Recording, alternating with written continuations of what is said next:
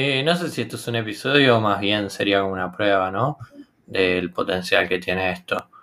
Así que bueno, pronto te, te comunico cómo está esto.